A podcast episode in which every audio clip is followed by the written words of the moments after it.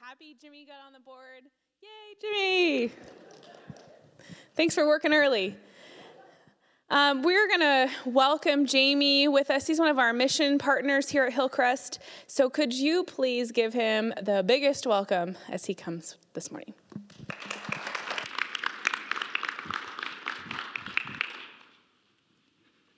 Good morning. So, as you can tell from the title of the message, this is a Christmas sermon. Uh, when I was first asked uh, a few weeks ago, or I think it was actually November, to share this morning and notice it was December 27th, I thought, this is tricky, maybe even a little bit dangerous, because there's probably a few of us out there that spent yesterday taking down the Christmas lights, maybe throwing our tree away immediately. And so I was thinking for those people that would do such things, uh, an Easter sermon might be more appropriate today than a Christmas one, since Christmas is two days past. But for the rest of us, dare I say, the normal ones among us, we know that it's legal in most states to listen to Christmas music until at least New Year's. And so we're going to just try this morning to ignore any whispered anathema and persevere. So, with the reflective, contemplative mood of the season of Advent and Christmas, I took the liberty afforded by this special time of year to, try, to try something creative by way of, our, of method for our time together this morning. So, I will be remembering and sharing some of our Christmas writings and reflections taken from our past 20 years of ministry among the Persian peoples uh, but before I begin in on those uh, remembrances and writings from those 20 years among the Persians, I thought that it would be important to give you some context about who we are and some of the places, especially so chronologically you'll be able to follow along. Uh, so let me introduce our family and our work. Uh, so here's the family. They're actually here this service.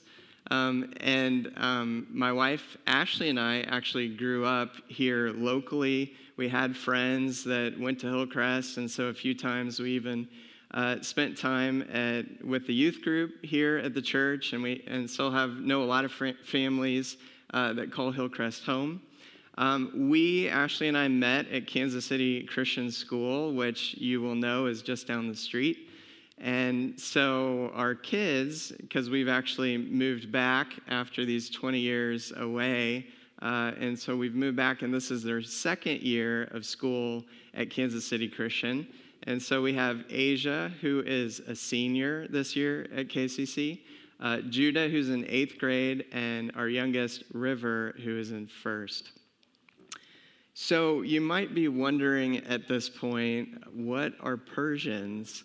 Um, and I know that can be confusing. And so, if you remember a little bit of world history, there used to be this great empire, the Persian Empire, and it did expand pretty much everywhere and contended with the Roman. But the heartland was always what we know today as modern day Iran, Afghanistan, and our first location, Tajikistan. And so these are still Persian countries that, that speak Persian languages and follow Persian cultures and traditions. And so this is where we have been focused uh, the last 20 years in sharing the gospel and doing church planting. Uh, so specifically, um, over these four, over these 20 years, we've been in four different locations. So the first one was Tajikistan. We were an hour uh, our city was an hour north of the Afghanistan border. Uh, that was where we got our feet wet in church planting among the Persian people in a place that had, had never had a visible church that we could uh, find from their history. And so it was with great joy, even in 2008, when we were deported from the country because there was a visible church. And that church continues to meet and share the gospel. And I don't have time to go into it, but there's been many different exciting things, developments um, in the church in Tajikistan, even since we've left. Um, and thanks to WhatsApp and other things like that, I can pretty much talk with our Persian, our Tajik uh, friends, believer friends, and also still our seeker friends whenever I, I want to. But for us in 2008, um, we were asked to leave, and so we ended up in Istanbul, Turkey. Uh, we served in Istanbul, Turkey, primarily among the Afghans and the Iranians, which was a little bit new for us, but very similar linguistically and culturally. Uh, so we served there in Istanbul among them for four years. We, we helped start an Iranian church during those, time, those years in Istanbul that was called uh, Kilisoye Mujde, which means good news in Farsi. And uh, we were actually back in Istanbul as a family to visit um, the church two years ago. And they were running, uh, I think, close to 200 uh, Persian believers on a typical Sunday. So praise God that they continue to serve. Um, but we actually moved on from Istanbul and we moved to Los Angeles. If you're wondering why did we move to LA, it's because LA has a nickname, Tehrangeles, and uh, it's appropriate because there's close to a million Persians, especially Iranians, that call the greater Los Angeles area home. And so in LA, I was pastoring an Afghan church, uh, and then alongside of Pastor Ara Torosian, uh, I also had the joy of seeing an Iranian church established called Kilisoye Faiz, which is grace in Farsi. And this year has been particularly challenging in LA to meet, but they continue to be a church together. And they even celebrated recently two uh, more baptisms, um, which was so it's a joy to get to, to, to see them continue on um, in service. But we moved back to Kansas City about a year and a half ago now. And so um, I'm still in Persian ministry full time. This year, the, the main uh, focus has been online sorts of ministries, uh, especially on Zoom, but also other forms of social media. It really works as sort of a funnel of interest. And so Whereas even locally, I'm trying to find people that are willing to discuss the gospel online. The reason that they're joining the group is because they want to talk about Jesus, which is nice. And so, the highlight this year, I think for me, the best group, the most encouraging group, has been one that we've done on Wednesdays with about 20 to 30 Afghan believers on a typical Wednesday. And we've been studying through the book of Romans. We're in Romans chapter 9, myself and two Afghan pastors, one of them located in California and the other one in Istanbul. So I've also gotten to become very good friends with them, which has been an added bonus. And we just celebrated Christmas together for four weeks of Advent. And it was really interesting to hear from I think uh, this last week we gave opportunity for all of the Afghan believers to share a testimony or something that was meaningful for them about Christmas. And so for six of them, I learned this was the first year that they had ever celebrated Christmas. And so it was beautiful to kind of um, see Christmas through new eyes, um, through their excitement and joy at being able to celebrate this season for the first time. Uh, I wanted to mention, because as, as, you'll see as I move forward, forward this morning, there is um, elements of darkness uh, because of the places that we've served, often being in communities that are over 99% Muslim, um, calling those our neighborhoods. And so there's a, there's a focus on the darkness and the light expanding into these places. Um, but I, right at the outset, wanted also to um, make sure that you are aware that the light of the gospel is expanding in our lifetimes, and it's really unprecedented. Um, I'm not sure if I asked you the question, what is the fastest uh, growing church in the world, if you would know. Uh, but uh, statistically, at 19.6% uh, per year growth is the Iranian church. And it's to the point that most people uh, believe, even conservative estimates, that probably over 1% of the population of Iran pro- professes faith in Christ. It's a movement that is happening during our lifetime. And of course, dealing with the diaspora communities, we've also seen this. And so I don't want you to lose track of the light and the glory of God expanding, even though some of the things that I share this morning are a little bit um, focused on the need and the darkness. Um, so I think hopefully with that adequate context, we're ready to begin to speak about this darkness and our response and the, the growing light. So, again, what I have done to prepare for this morning is to go back over our correspondence from these various locations, from Tajikistan and Turkey and Los Angeles, specifically searching for the things that we wrote over the years during Christmases in these places. And so, following a chronological progression through our various locations, as well as God's movements in Scripture among the Persians, I'd like to begin to trace the progress of Christmas light among them. Primarily this morning, we will focus on our experiences among them, but you will notice my attempts throughout to touch on God's eternal work as well.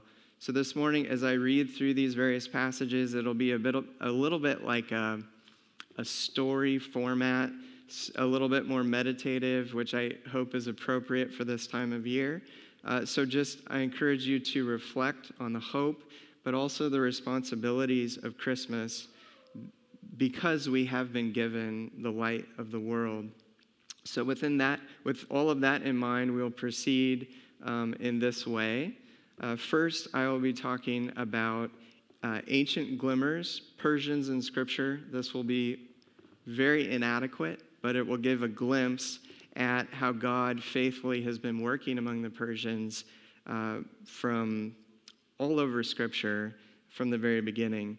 Um, then I'll move on to discussing darkness, Tajikistan, shadows, Istanbul, expanding light, Los Angeles, and wrapping up with radiating glory, our high calling to shine. And I'm going to try to do a good job of saying quote and end quote as I go through so that you won't get too confused with what are actually uh, reflections and writings from our past in these places versus my commentary that I've added um, recently so that I can share this morning. So let's pray and we'll get started. Dear Lord, we're just so grateful for your grace. We're so grateful for the light of Christmas. We're so grateful that we have been uh, given the gospel, the light of the world, um, to shine. And I pray that we would, and I pray that you would help everything that I say this morning uh, to be blessed so that it would be for your glory. I pray that we would be an overflowing uh, community of believers, of disciples, so that we could share this good news um, this coming year and for the rest of our lives until you call us home. In Jesus' name we pray. Amen. So, ancient glimmers, Persians in Scripture. Often, winter it seems the fragile lights of Christmas will be overwhelmed, that darkness will win, but it is never about the darkness. Christmas is about light, his victorious, inevitable, ever expanding light among us, among the Persians, among all peoples. As the Gospel of John says, chapter 8, verse 12, Jesus speaking, I am the light of the world. He who follows me will not walk in the darkness but we'll have the light of life. John chapter 1, verse 5 The light shines in the darkness, and the darkness has not overcome it. Often, when I share the gospel with Persians, they're surprised to see how prominent their people have been in the pages of the Bible. In Acts chapter 2, for example, from the list of peoples present as Peter, filled with the Holy Spirit, preaches on Pentecost, we see Persians in the crowd present and participating on the very day the church is born, which is why I believe the Persian church has the same birthday as the church age itself. And to begin to understand why the Elamites and other Persians are there in Jerusalem on Pentecost is to remember a story reminiscent of that of Joseph, of curses becoming blessings through the providence of God, of God orchestrating across the centuries through people like Daniel and King Cyrus or the wise men to build his church. So, though I don't have to ex- time to explore the theme in depth, I think it's important to stop for just a moment and marvel at God's mysterious plan, such that the first time the light of the gospel was proclaimed, Persians were there to experience it. Darkness, Tajikistan.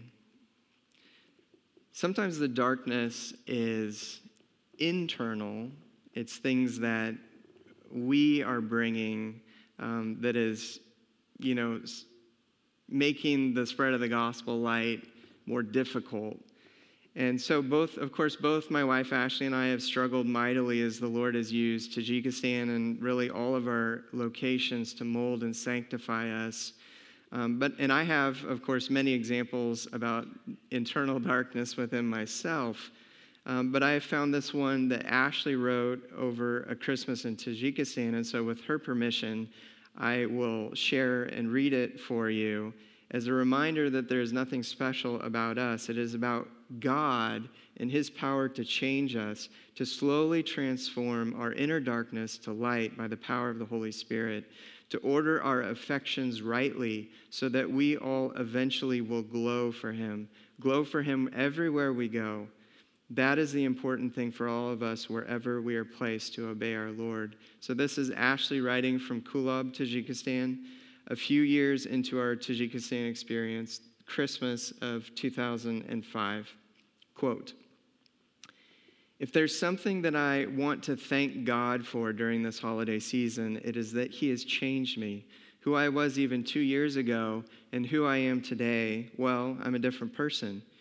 Two years ago, while we were raising support to come here, a teammate told me, All I want to do is study the Bible with Tajik women. I thought, Not me. I have no desire to do that at all.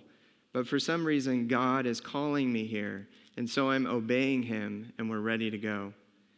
It was a very strange place to be in my life, but I have learned that obedience to the Lord brings rewards. He has turned my heart around 180 degrees, and now I want to study the Bible with Tajik women. That in itself is a testimony to God's power and grace in my life.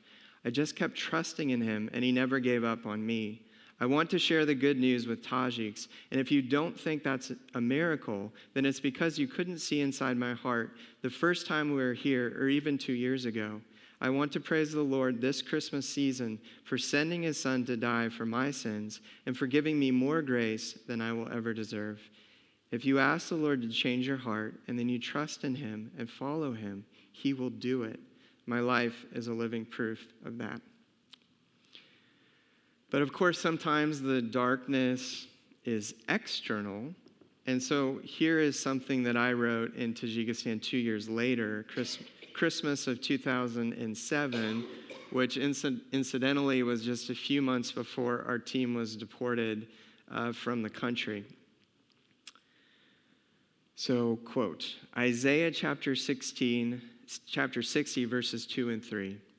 For behold, darkness will cover the earth, and deep darkness the peoples. But the Lord will rise upon you, and his glory will appear upon you. Nations will come to your light, and kings to the brightness of your rising. In Tajikistan, there is, of course, nothing to rem- remind one that Christmas approaches.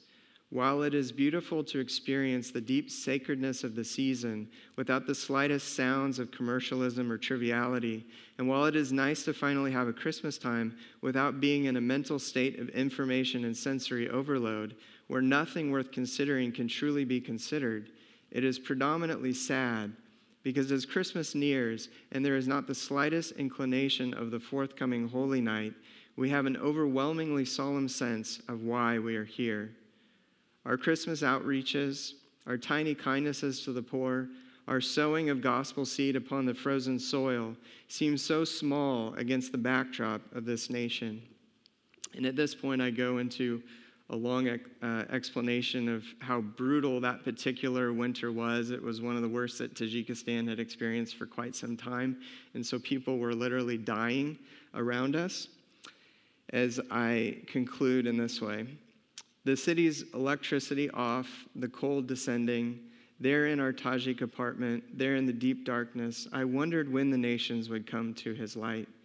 Waiting there, I wished I could reach up into the cold air, grab hold of his light, and pull it down to our Tajikistan. To his Tajikistan. Yes, it is his Tajikistan. My heart echoed Isaiah the prophet, beating, Oh, that you would rend the heavens and come down. Yet the frost remained all around us. But what is frost compared to the gospel? What is frost compared to the gospel? Shadows, Istanbul. Some maintain that in every culture, God has placed redemptive analogies or providentially placed bridges from that particular culture to the gospel. In many cultures, you have to search diligently to find them, but in the Muslim world, they lie in plain sight upon the surface. For example, every year across the entire Islamic world, the Muslim people celebrate what the Persians call Eid Korban and the Turks know as Korban Bayram, the holiday of sacrifice. But whatever it is called, they are all commemorating the same history the story of Abraham placing his son on the altar and God providing the ram as a substitute. Echoing Hebrews, when I share the gospel with Muslims, I often describe the relationship between the Old Testament and New in terms of shadow and reality, explaining how Jesus, the Lamb of God, was the substitute, not just for one boy, but for everyone, and how in the fulfillment of the shadows in Christ, the need for sacrifice ceased. But the sacrifices continue and I wrote the following in Istanbul during Korban Bayram, the holiday of sacrifice, in 2012, which fell that year right before Advent. So here I am reflecting on the shadows of Christmas surrounding the Turks. So this is an excerpt from Advent Reflections Among Muslim Sacrifices. Quote, Festivity held the night air buoyant. As a foreign Christian, I had passed the fall day normally enough, meeting with some new Iranian contacts to discuss the gospel. Despite the early darkness that usually quickens the step towards home, the late fall night was warm and strange, strangely leisurely for me, a foreign pedestrian pressed and nestled within the Istanbul holiday bustle as I stepped off the boat at Uskudar Pier. Bosphorus waters frothed and rhythmically lapped our boat against the dock as if to encourage the departing passengers on in our merry journeys. The innumerable mass of Turks and festal bounce was inspiring. We felt free despite the fact our sheer numbers shortened our strides, breeding a halting claustrophobic motion. It was the night of Korban Bayram, the, hol- the Muslim holiday of sacrifice. With last minute errands and arrangements complete, the Turks piled onto waiting lines of seemingly endless buses. Last minute packages in hand, they squeezed onto standing room only transport. Standing, they pressed close enough to memorize the moles and pores of their busmates. Yet nothing dampened the resiliently joyful mood of Korban Bayram, not the immediate difficulty of expanding ribs to take in breath, nor even the descending death and heavy blood flowing over each and every Istanbul neighborhood again just as it had the year before, and the year before that, and the year before that, and the year before that. As I scan the Turks' faces with verses from the book of Hebrews in my mind, I could see no suggestion that they might be worried about the futility of having to offer the same sacrifices again the following year. No, this was blood sacrifices party, and every celebratory sequel aroused joyful expectation. There is no need to hope or search for an end to a cycle you love, no waiting for an advent. Perhaps the growing stench as more and more animals were brought in from the country during the several weeks leading up to this holiday was unavoidable, but limiting the sacrificial sites to car washes and special slaughtering markets helped contain the post holiday rot and bones. For if even a small percentage of 15 million people are concurrently interested in doing an animal sacrifice, Clearly, some arrangements must be made. And remembering back to carcasses I had stumbled over in an empty Istanbul field at the end of our street, I could see the wisdom in regulation. Still, I'm not sure if Noah and the other patriarchs would have recognized a car wash as a proper altar. And more importantly, did God. Earlier that day, looking out the window as my bus traveled downhill toward the pier, I had noticed an, old, an older Turkish man calming his massive beast, no doubt made nervous by the bewildering traffic. The waiting animals lacked the sense to interpret the scene before them men skinning a massive cow secured by a heavy hook and chains dangling by its hind legs as one of the car wash workers hosed the blood toward the grates. It was good the animals did not understand, but do we? What is sacrifice? Is it another good work to place on the meritorious side of our life scale to tip it down away from punishment and toward reward? No. It is shadow. As the book of Hebrews explains, a shadow of good things to come. A shadow like the blood over the doorway as God's judgment passed over. A shadow like the high priest sprinkling blood on the atonement cover to overspread the ark, to sprinkle the space between the sinful and God's holy presence hovering above them. It is a shadow that, like the law, was intended to shut our mouths, open our eyes, and prepare our hearts for repentance and Christ. Standing before law and grace, we have a choice to embrace the shadow as our, as our self justifying end or to see through the shadow to Jesus who sets us free. Freedom came with the long expected child, for the death of centuries of shadows never tore and will never tear the veil. And it was as if the star that announced his birth cast a shadow of a cross upon the ground he descended to touch, a shadow that at some prophetic level and by their gifts, the wise men understood. Expanding Light, Los Angeles. So, as I urged at the beginning, um, please do not lose track of the light. Yes, sometimes the light seems tenuous, as fragile as the birth of the light of the world in a manger, but his glory is expanding. And it is with great joy to be here this morning to testify that God is moving powerfully among the Persian peoples. Again, according to several sources, Iranians are the fastest growing church in the world. And in the past few years, personally, I've observed more and more of their Afghan cousins following to see for themselves. Both in Istanbul and Los Angeles, the Persian churches continue to thrive. Uh, and in Greece and the country of Georgia and other places, I have visited Persian churches. The same is true. So it's, I think, important to reflect on this interplay between the light and darkness in order to prayerfully consider our personal response. Along those lines, I wrote the following last year from here in Kansas City, reflecting on a Christmas celebration we had had the year before in Los Angeles at Kilisoy Faiz, the Iranian church that I co pastored there for a few years. Quote, Hear the heart of Paul, Romans chapter 9, verses 2 and 3. I have great sorrow and unceasing anguish in my heart, for I could wish that I myself were cursed and cut off from Christ for the sake of my people, those of my own race. I have always loved the mysterious shadows and moods of Christmas. I remember Christmas Eve services, lights dim to prepare a place for the Advent candles to shine, at home gathering around the dark table, anticipating lighting the symbolic candles, pondering the trembling fragility of the light of the world become flesh. As John says, the light shines in the darkness, and the darkness has not overcome it. Amen and amen. But even as the irrepre- irrepressible, victorious light grows within and without, the sorrow remains. Last Christmas at Grace Iranian Church in Los Angeles, we introduced a new tradition.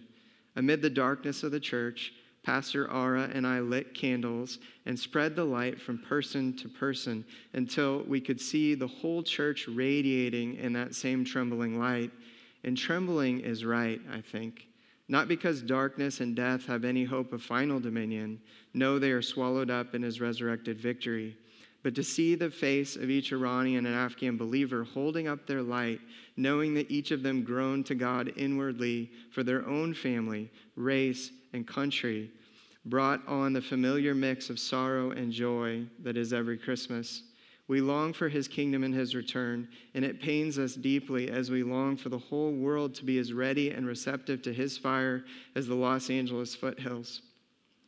In Tajikistan, I can remember echoing Isaiah's prayer, Oh, that you would rend the heavens and come down. As I struggled to let the fruit of the Spirit lead within me amid this sorrow, I would read the parables in Mark chapter 4, learning and relearning to hold tight to his eternal providence, letting the source of the power of the inevitable harvest lead me to rest.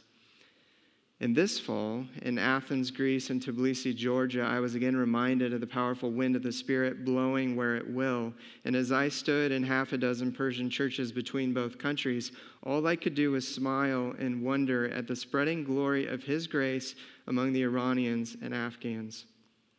This Christmas, I hope our heart mirrors Paul's, mirror Paul's, that we would be sorrowful yet always rejoicing as we grow in our ability to focus our attention on the light of the gospel and to learn to walk with passion and resilience.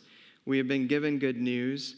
The light of the world has lit our souls, and we have been told to go and spread the light until at last only his light remains and there will be nothing tremulous about it. Radiating glory, our high calling to shine. Uh, this would be points of application. Um, as I was thinking about points of application, I came up with these two. The first one is just to be thankful for the gift of Christmas that I think sometimes, unfortunately, because we're so used to it, unlike these new Afghan or Iranian believers, uh, it doesn't impact us the way it should.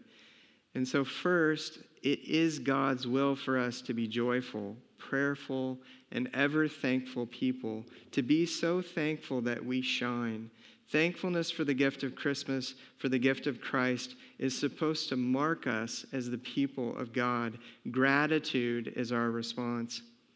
It is how we shine. And as we cultivate it, this gratitude, we will glow more and more. So let us then exercise our obedience and become a truly thankful people. That's application number one.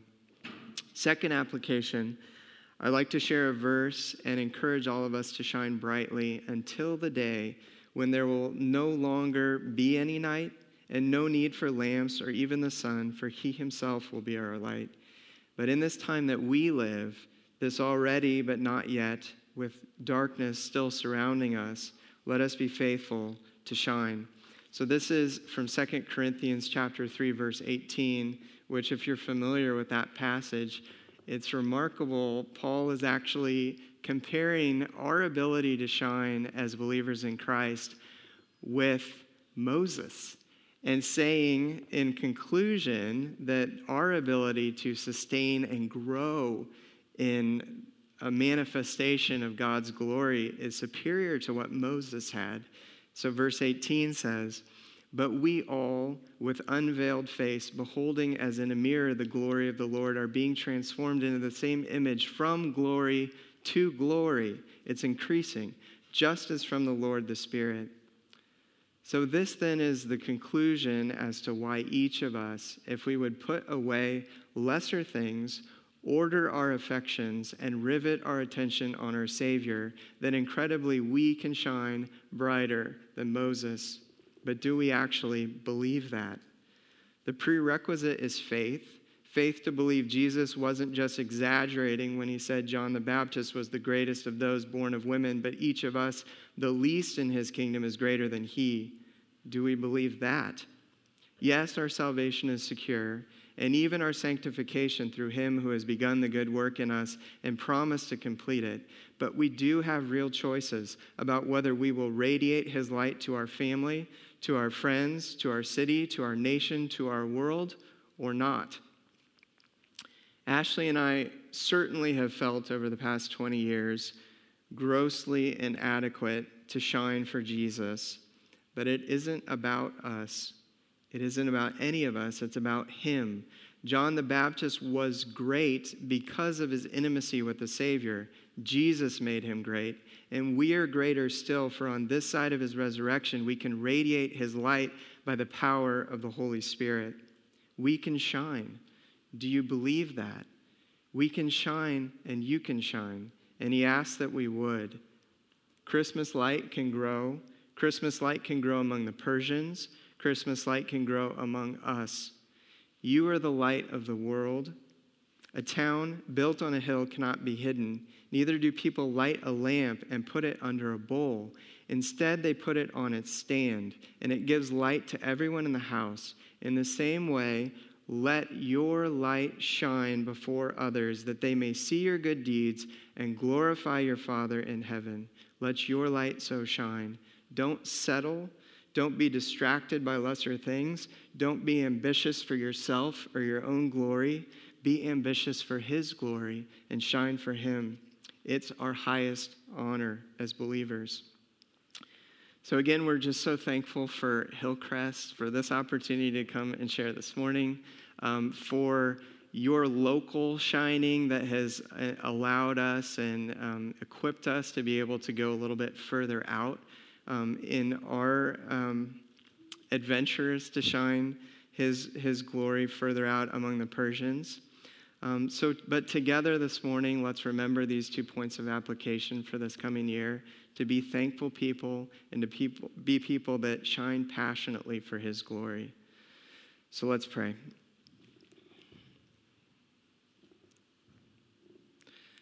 Oh Lord, sometimes we do feel like Gideon's 300, insignificant in the dark, our tiny torches hidden within pitchers before an army. It's always been this way, and it's just how you love to show your glory through our weakness. May you move in our hearts and by your grace always and increasingly add each of us to your 300. May we break our pitchers, blow our trumpets, and hold your gospel forth. In your mercy, continue to grant us this, our highest honor. Thank you for your work among the Persians. Thank you for the incredible growth of the gospel among them in our own lifetimes. Thank you for your work among us. Thank you for your incredible grace. Let us shine for the glory of your name and come, Lord Jesus. Fill the whole world with your glory, with your light. In Jesus' name we pray. Amen.